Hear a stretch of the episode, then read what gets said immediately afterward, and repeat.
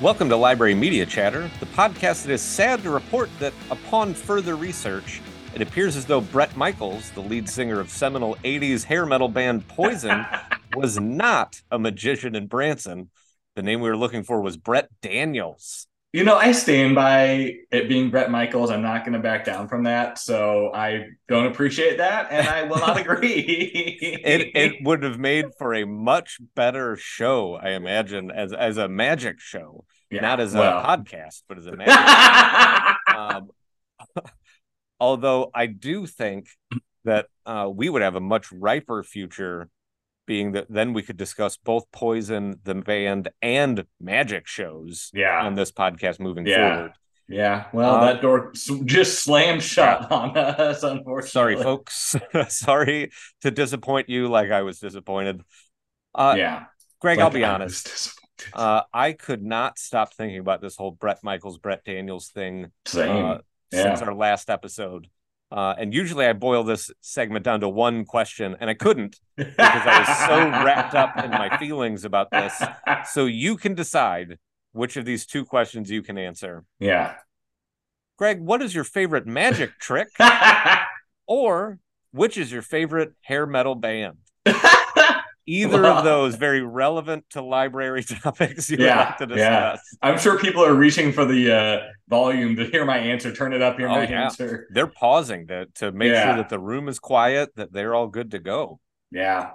Well, I'm going to answer the magic trick one because okay. believe it or not, I know very little about hair metal bands. I do not believe it. Oh, come on. Don't even pretend. Uh, and I'm gonna go with the classic, which is Rabbit Out of the Hat. I just you can't beat it. It's like an ice cream sundae. It's a classic for a reason. I if you went to some type of like the Fox Theater sometimes has like these traveling magic shows, these major like huge staging magic shows. Yeah. And a guy walked out and just did hat, rabbit, and left would you feel satisfied with the eighty dollars you spent on that? Yes, ticket? I'm telling you. I'm telling you, it is a classic for a reason, and I'm going to stand by that. Is now, what about you? Are you going to answer one of these questions, or is well, it just? yeah, sure. Uh, I just want to say, more impressive if it comes out of a baseball hat. If you come out in a top hat and pull out a rabbit that we all know could fit in that hat, that's fine. If you come out in a Cardinals hat and somehow you jammed a rabbit in there magically. Uh, oh, uh, that I that I'm with you. That is very impressive. Um, I'll go the other direction. Uh, I will. I you know I know a lot of people are thinking I'm going to say Motley Crue. Uh, certainly from our previous work on this podcast, Poison is the obvious choice. Well, right, yeah. Um, but you know what? I'm going to go with uh, the rarely mentioned at the levels of a Whitesnake uh, or any of these other I was going to just start naming other hair metal bands, but I don't want to do that right now. That's for a future podcast. Save that. Yeah. Save your best um, material. Yeah. I'm going to go with Quiet Riot. Uh, okay. The band that brought us Come On Feel the Noise. Uh, that song holds a special place in my heart. Uh, and I imagine our audience crosses over significantly yeah. with people who were big fans and season ticket holders of the St. Louis Rams during yes. their Super Bowl run heydays in the late 90s and early 2000s. The Kurt Warner uh, days, as I call yes. them. Yeah. And that song, Come On Feel the Noise, played at least 27 times a game oh. for all of that Super Bowl winning season. Uh, oh. So that'll always hold a special place in my heart. Yeah. That's great. I was just impressed. I remembered who Kurt Warner was, so I feel like I met you halfway on that conversation. Yeah, no, I appreciate that. Yeah, you were always more of a Trent Green guy. You thought yeah. that his preseason injury really robbed him yeah. uh, of his future. St. Louis's yeah. own Trent Green. St. Louis's own Trent. He is. He's from St. Louis. Was a big comeback for him. I can't. Come I, on. Go pretend like you don't know this. I'm going to read the next part of our script. We're moving on. so, what are you reading? so, Dan, tell us what are you reading? Uh, okay, I am reading hmm. "Run and Hide: How Jewish Youth Escaped the Holocaust" by Don Brown. Um, this is a graphic novel that came out this year uh, by prolific nonfiction graphic novel uh, writer and artist Don Brown. Uh, in fact, it's his second of this year. Uh, previously, this year, he uh, put out 83 Days in Mariupol, Mhm. I think is how you pronounce that, uh, which is a, a war diary that focuses on the siege of Mariupol, Ukraine, Oh wow. um, from February 22nd to May 22nd. Um, wow. or sorry, February February 22 to May of 22. Sorry, I read my own note wrong. This guy writes a lot of really good uh, graphic nonfiction. He has something about um, the fall of the towers. He has something about uh, Hurricane Katrina. Um, he has a thing about Syrian refugees. Yeah. Um, just th- these are these two books. I read these both this year for my uh, Denny O'Neil committee Yeah. uh, assignments, and I immediately was like, "Well, I'm going to buy both of these because these are great. These are must-haves." Uh, I would say at a high school or middle school library. Um, just stories that you don't know um, as much as you think you might, um, and just really well researched and and done. So yeah, Don Brown. If you don't know the name, uh, check his stuff out. I, great. I was not familiar with that, so I'm glad you ta- told us about that. I, I imagine we have something by him, so I'm going to go take a look on Monday. Yeah. Yeah, no, it's and he has at least three or four other books out, and I I maybe don't have all of them Yeah. uh, in my world, but they are ones that I've always seen and been like, I'm happy that we have these because they're really well made, yeah. but I haven't read all of them. Yeah. Um, and when I when I saw these kind of come across my path this year, like, well, that sounds like it's very different from the other things that I'm reading for young adult graphic novels. Right. So, man, really, really uh, engaging and affecting. oh, uh, cool. really good yeah. stuff. Yeah, All that right. sounds great. I'll be interested to look at that. Greg, what are you reading? I just finished Stephen King's Fairy Tale, so it is that's one of his newer ones. It is exactly what it sounds like. It kind of is. It, it it's like a lot of his stuff, especially some, his newer stuff. It ha- it's a portal fantasy, right? So this teenager ends up in this situation where he's helping an old man who fell and broke his leg or something, and when the old man dies, he leaves um, everything to this teenager, and then along with this kind of explanation of this hidden staircase on his property that leads down to another world. And like when he gets in there, it kind of plays with this idea of like, you know, the super myth, you know, kind of Campbell stuff, you know, where there's like a lot of fairy tale archetypes being played out. And Okay. uh Mm. you know, I I don't like everything by Stephen King, and I certainly don't like all of his new stuff, but this one was really good. It just it hits all of the elements of a fairy tale story structure, but for a teenager in the modern world. There are a couple parts that made me laugh. You're like, oh yeah, I forgot Stephen King's like 80 or something because he's like at one point he like talks about how this teenager who's it, it's like I think it's in like 2020 or something like that. I mean, it's set relatively recently. Uh, goes with his friends to play video games at the truck stop, and I'm like, I that What? no one's been doing that since like the 80s. Like No. it's not even like maybe going to do like casino, the like uh the gambling machines or something at the truck yeah. stop. Yeah, Well, anyway, we'll see if we can get Mr. King on here to explain that. We'll work I- on that. That's Yeah. gonna be a big one. That'll That's be our second invitation. biggest get. Yeah. So anyway, but it's a great book, and there's no content concerns. It's really, um, just really a good read. So recommended for your library, high school library collections. You know, we've got uh, a ton of Stephen King in both libraries, and it gets checked out. Re- all of it gets checked Yeah, out I think ours regularly. same. Um, I've read almost nothing by Stephen King. Yeah, it's typically like I'm reading a thousand pages of like psychological horror is not really uh the the way that I like to spend my my months. Um, not yet. but I yeah, not yet. That's true. not yet. Um, but uh, I definitely understand the appeal, uh, Yeah. and I get that that's a big thing. So I'm glad that there's another one out there uh, that might be something that my students are going to jump all over. yeah, yeah, yeah. Recommended cool. for sure. So All right. Well, let's take a quick break uh, for a commercial, and we'll be right back.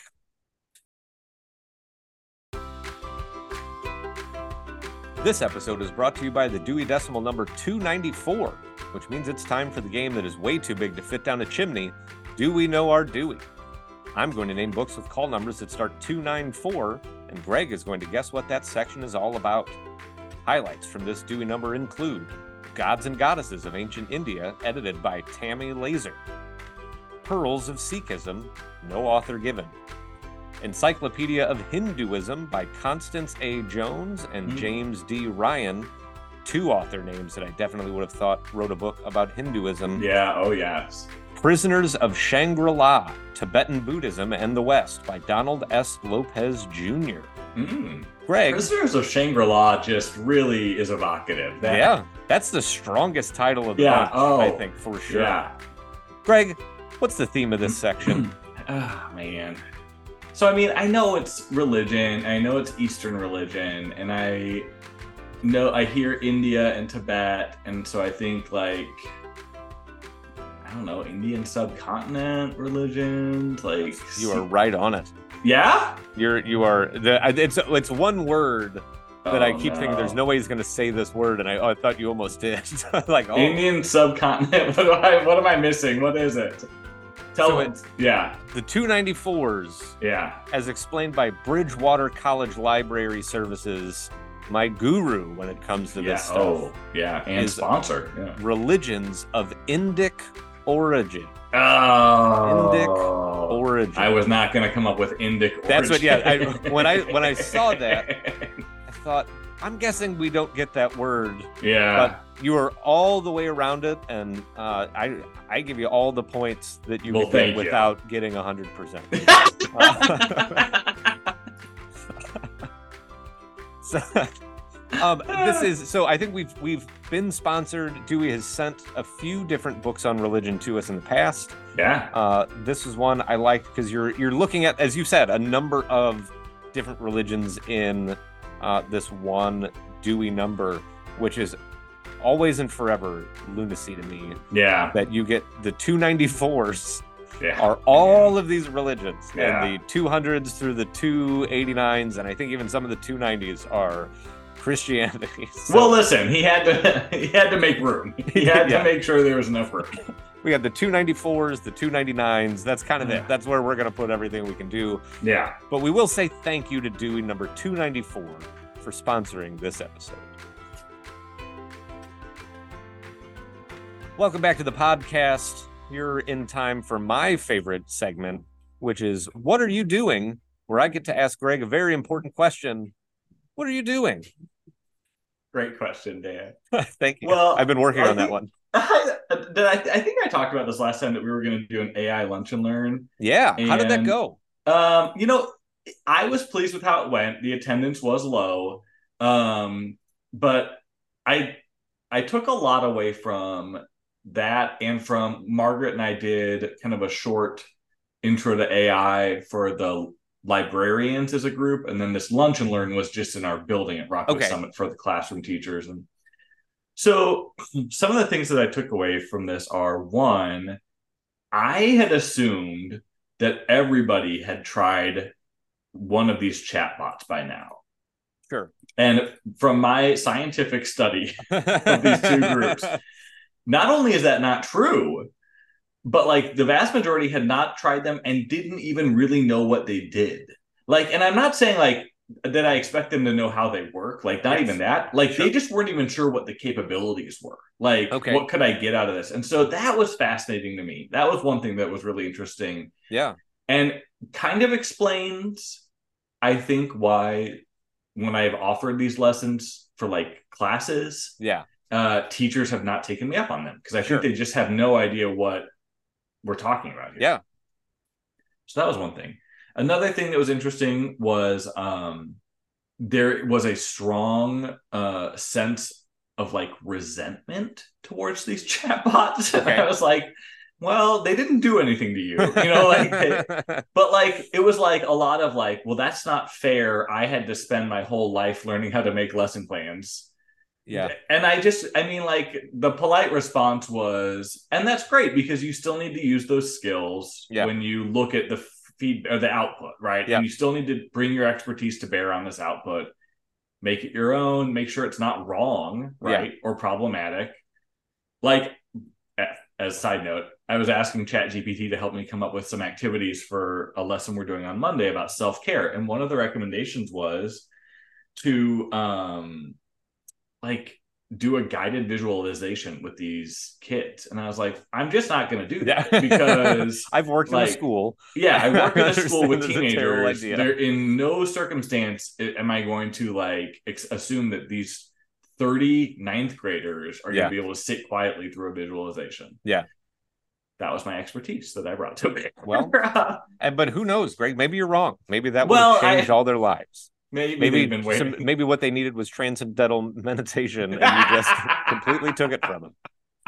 I don't know. So like stuff like that, and then also just kind of a. I was I was interested that the people that came to the workshop were worried about, I guess that themselves getting in trouble for using it, and so one thing that came out that I did I hadn't really thought about, but I think is helpful is like you know when you submit things to the these chat bots in some way they become kind of fed into the hopper, you know, Yeah. and like so submitting student work probably not the best idea. Submitting personally identifying information not a good idea. So I mean stuff like that, but it was just really interesting, and I I feel frustrated because um, a lot of the things that kind of I keep hearing are these little snazzy sound bites that are like meant to sound so smart and so in you know cutting edge of like well if chatbot if a chatbot can do you know what you're asking your students to do then that's probably a sign you should be teaching some you know and Yeah, so yeah. like there was a little bit of that so anyway i guess that's kind of my quick overview my takeaway is if you're if you haven't approached people in your building about ai this is a real opportunity for you because it doesn't seem like adults are seeking this out to use it unless or not the majority anyway yeah. so That's it. So what I've kind of gleaned from small conversations with teachers and and overhearing, like in one of my buildings, the English office is in the library, so okay uh, we end up like chatting with them fairly regularly. Uh, the bits about AI that I'm hearing are people kind of nervous about how do I get around students using it to cheat. Yeah Um, I haven't heard that side that you're talking about, where people are are concerned that they're using it wrong as adults, Right. or that Yeah. something uh, is going to cause them an issue. I I guess what I took away from this is it's going to be both harder to convince, let's say, people outside education that education has value when a Yeah. chatbot can produce things, and so Sure. that's a downside. And it's also going to be harder to teach or to get educators to buy into the fact that this can actually be useful. Like I'm just Yeah. shocked. Like if if I were a classroom teacher and they have not unblocked it at our school yet, even though they keep saying they're going to. Um, I would be all over this, and I would Yeah. be like, "This is your life. This is your. You want to talk about durable skills and Yeah. like skills that you're going to carry in your career. This is it right here. So Yeah. like, let's learn how to use it, and maybe we can still learn how to make an effective argument, right? Maybe Yeah. we can still learn how to do all these things that are important that I've been teaching you how to do. Yeah. Um, but I don't have to spend as much time on how to format an MLA citation, right? Yes. Like, Yeah. Um, right. Greg, the most important question though that you did not answer that I really thought was going to be Yeah. your your first uh, thought when answering this question. What did they have for lunch? we had pizza from, I want to say it was Domino's. I want to say it was Probably they're usually good on prices for schools. Yeah, I feel Yeah. like it was Domino's. There's cheese, sausage, and pepperoni. Not, I mean, No, no yeah, specialties. Yeah. Sure, but Yeah. there's standards for a reason, Greg. Yeah, well, it's like the rabbit out of the hat. I mean, you are a man of simple tastes and classic that's classic right. choices. all right, all right. Let's Excuse get me. into the reader's nook for this month. All right. Uh, I really, I know that AI stuff is going to continue coming up. Um, I love that you are on the forefront of it, Greg. Well, and just- you are with so many things. The vanguard. so many things. It's really an opportunity for anybody Yes. who's listening to this. You can go into your go to your administrators, go to your teachers, and this is an opportunity for you to kind of you know demonstrate some value, which is Yeah. always part of our work. I think. Nope, not for me, Greg. Not demonstrating any value at all. Let's get to the reader's nook. Okay, here we go. Uh, this month we're talking about Fade Away by E.B. Vickers. Uh, I will read you this summary here, and then Greg's going to give a long discussion about his feelings uh, about this book, or we'll talk about it like we always do. Who knows? When a high school basketball star goes missing overnight after thousands watch him secure the title for his team, his best friend, his conflicted ex girlfriend, and his devastated younger brother search for clues that expose deeply hidden community secrets. Greg, what do we think about Fade Away? All right. my zinger before we started recording that I told Dan I was so sad I didn't save for this. I'm Yeah. still going to use because I have no qualms about reusing my material. Yeah. Is I said the mystery is why did I even read this? Yeah. because I was very disappointed. I when I saw that this book made the gateway list in the spring, I was excited about it. When we got copies and I processed it and cataloged it, I was excited about it. Everything about this book, the cover, the sales copy, the first chapter tells you this book is a mystery. Um and then I read it and it was not a mystery. and Yeah. I was like I was just very frustrated with that on top of that i it's another issue driven book. And as you and i have talked about in other episodes like those tend to not do much for me because Sure. i feel like the characters end up being kind of always in service Yes. of whatever the issue is rather than what trying to represent how actual humans might be you know or Yeah. what they might be like. And so i don't know. I mean is it terrible? No. Was i disappointed? Yes. Um i don't know if kids will have the same experience because I would think- bet they don't. yeah i don't i don't think they will Yeah. go why don't you say more about that and talk about what you think Yeah, so I think uh, this book made me think of two previous gateways. I think one that we definitely talked about and one that we did not okay uh, from other years. The first one was Heroine, yeah i thought of that as well um, and the other one was was it you something about remembering you you will remember or Oh, that's isn't that this? No, this year's is if you were home by you would. Yeah, no, now, it was- But so- no, I don't know the other one. um Heroine was a book about a teenage athlete who has an injury and then gets uh, addicted to substances like that it Right. leads to them Yeah, uh, having an addiction and trying to get through that. I enjoyed that book quite a bit. Um, I thought that that one because you're as you talk about like the the issue driven story where some of the character becomes kind of the the stereotype or they're the the like look at this look at this yeah, and I thought that one it was a person going through a thing. And it's a YA book, so it had to kind of dramatize more things and, and it escalates Yeah. very quickly and whatever. But it was a at the heart of it, you were living with the person that was going through the thing. Mhm. This book, and maybe what sells it for kids is that it's told by the three other people mentioned in the summary and what their experience is of their friend being missing uh-huh. which is the mystery side of the Uh-huh. story, they have no idea that the friend is addicted to anything and that Right. this is what's going on. And you add in other teen drama things with like the one teammate who lives a different life than everybody else and he's kind of jealous of these people and and Right. somewhere in there like the coach is in trouble for some Yeah. things and yeah. like it it wrapped up in an there were parts that were I I don't know I felt like it was maybe odd or you could have Yeah. done without some of the stuff yeah. the idea that this story is about a player dealing with a teen dealing with addiction is not the focus of the story Yeah. for almost the entirety of it and then it's only about like it seems Yeah. to really be like well this is what it was about all along Right. Like, well, I would have been very interested in either that story where you kind of see what this player and you get a little bit of it. You get some from that character's perspective. But like what are the pressures on this player and what are the things that the life that he was living and how does how do all of these things um kind of add up?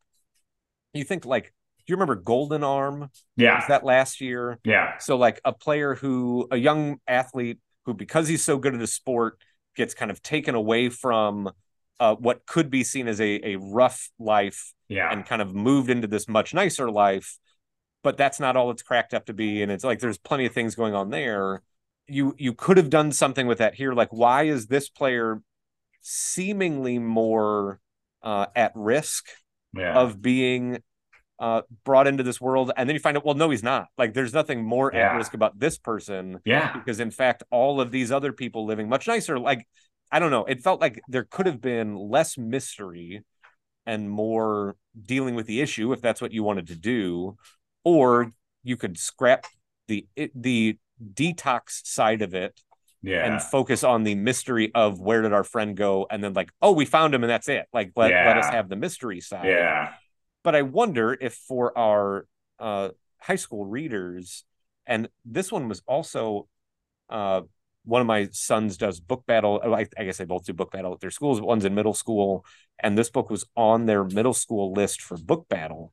Okay. Um, I will be interested to know what part of the story connected with him yeah. um, as he was reading it. Man, I'm not going to remember the name of the book, and I apologize. It's something about remembering in the title. Um, What was it girl- about? What was the book about? Uh, the girl. I know you remember. That's I know what you remember. Yes. Yeah. Where yes, the, it's like, very mom- similar to that. Yes. Where like you think the book is about one thing the entire time, and then you get to the end, and you're like, "Wait, that's not what this book was." And it's just it it And struck similar me as to that- odd at the end. And similar to that, I felt like it only worked because the author was withholding information in an artificial way. Yeah. Like in both of those cases, I was like, no, the characters here would know things that you've hidden from us. Yes. You know, and that's the only reason the deception works. And th- that was a big frustration. Now, I don't think teenagers bring that kind of reading to a book in the Yes. same way that you and I do. And Yes. so I don't know that they'll have the same objection. No, and I think that's true. I think this might be one of the more popular books Right. for teenage readers during this Yeah. uh, gateway year because Yeah. it is like you're following this multiple perspective dealing with the police and trying to solve it on your own and trying to do all these things and relationship all of this stuff gets Yeah. wrapped up and then at the end this thing happens that because we've read so many of these over so many years that, Yeah. uh, yeah. it hits us in a different way Right. um so yeah i don't i don't it was not my favorite of the year uh, Right. by any stretch but i do i do stand by that i think that it could be one that's very i would not be surprised if it Yeah. ends up in the top three of the gateway voting Agreed. uh, at the end of all this Agreed. 100%. okay so that's our thoughts on that one um next month we're going to go uh, with a real life mystery that Ooh. was obviously been solved and we It figured was out like the then. shortest mystery of all Yes. time. Like, didn't they figure it out almost immediately? yeah it's uh it's pretty good it's uh yeah it was um the story is more as i was reading it going like okay so now what like what are we what are we talking about uh we are going to discuss murder among friends how leopold and loeb tried to commit the perfect crime which is our first high school dogwood that we'll be discussing this year i'm going to spoil this a little bit i really liked it Okay. um, I think that uh, of the dogwoods that I've read, and I've read almost all of them at this point, uh, it was one of my preferred. Oh, um, And I think that it's one because it's a crime story and a murder story. Uh, I think that our readers and our listeners, the chatterboxes out there that are reading along with us, right. uh, will enjoy this one if they haven't gotten to it. right. So that will be next month. Uh, if you have thoughts about Fade Away by E.B. Vickers, uh, Bret Michaels, Brett Daniels, any of the other things that we've talked about this episode, uh, make sure to send us an email at librarymediachatter at gmail.com. We will be right back to wrap things up. This episode of Library Media Chatter is brought to you by Scratch and Sniff Bookmarks, a great treat for students and librarians alike. The students can enjoy the vague smells of lemons, leaves, or licorice. The librarians can enjoy watching students jam non smelly bookmarks into their faces and pretend to their friends like they smell something wonderful. Scratch and sniff bookmarks, fun for all. All right, welcome back to the podcast. We have just enough time for what's next, where we highlight a new book we are excited about but have not yet read. So, Dan, what is next? For me, what's next uh, is The Nickel Boys by Colson Whitehead. Uh, it was recommended to me by an English teacher who is considering use it in using it in her class. Uh, I've not read anything else by Whitehead, although I've certainly heard of him. Uh, it's all been positive things. Uh, so this is right at the top of my as soon as I'm done reading nothing but graphic novels pile, uh, and I can get back to reading just words and no pictures. Oh, Uh, this will be my like late January read when the Denny O'Neil season winds down. oh, man. Well, I am excited to hear about this. This book has been on my list for a while, and I'm a Colson Whitehead fan. I've only read one of them, but I one of his books, but I really liked it. So I'll be Very looking cool. forward to that. Yeah. All right, with that, remember, read responsibly, use a bookmark.